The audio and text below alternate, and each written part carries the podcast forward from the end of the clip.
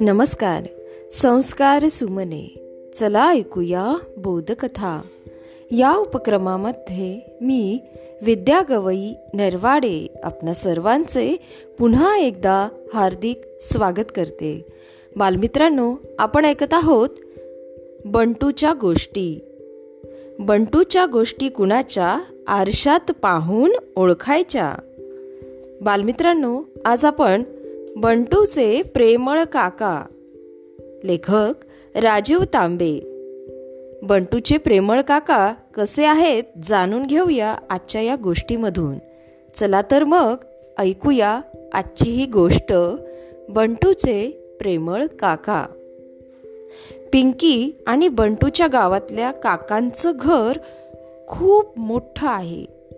पुढं माग बाग आहे. बागेत नारळी पोफळी आहेत. आंबा फणस आहे.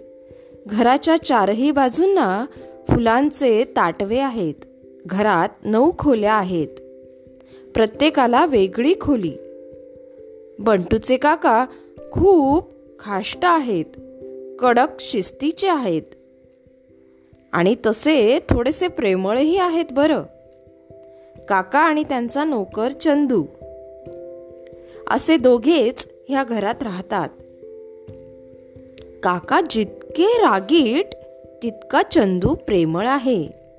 उन्हाळ्याच्या सुट्टीत पिंकी आणि बंटू आईबरोबर ह्या गावी आले. दिवसभर बागेत भटकायचं आंबे खायचे फुलं गोळा करून त्यांचे गजरे करायचे. म्हणून पिंकी आणि बंटू खुश होते. बाजूच्याच गावाला आईचं माहेर आहे. आई मुलांना म्हणाली येणार का माझ्याबरोबर मुलं म्हणाली नको नको आम्ही राहतो इथंच. चंदू म्हणाला राहू दे मुलांना मी पाहीन त्यांच्याकडं. आई हसली माहेरी गेली. मुलं खेळायला बागेत पळाली. बंटून फुलझाडांना पाणी घातलं. ताईला गजरा करण्यासाठी फुलं तोडली. हातात फुलं घेऊन बंटू दडादडा घरात धावत आला. काका ओटीवर बसले होते.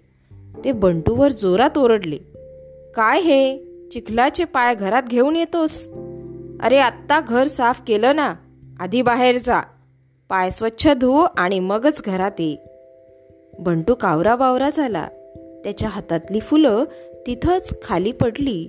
त्याचे डोळे पाण्यानं डबडबले. तो बाहेर जाणार इतक्यात काका पुन्हा खेकसले. अरे वेंधळ्या ती फुलं उचल पाहू. बंटून कसे बसे डोळे टिपले. फुलं उचलली. रडवेल्या तोंडानं तो पाय धुवायला गेला. बालमित्रांनो या ठिकाणी आपण थांबूया. उद्या पुन्हा भेटू गोष्टीच्या पुढील भागामध्ये. तोपर्यंत घरी रहा सुरक्षित रहा आणि काळजी घ्या. धन्यवाद.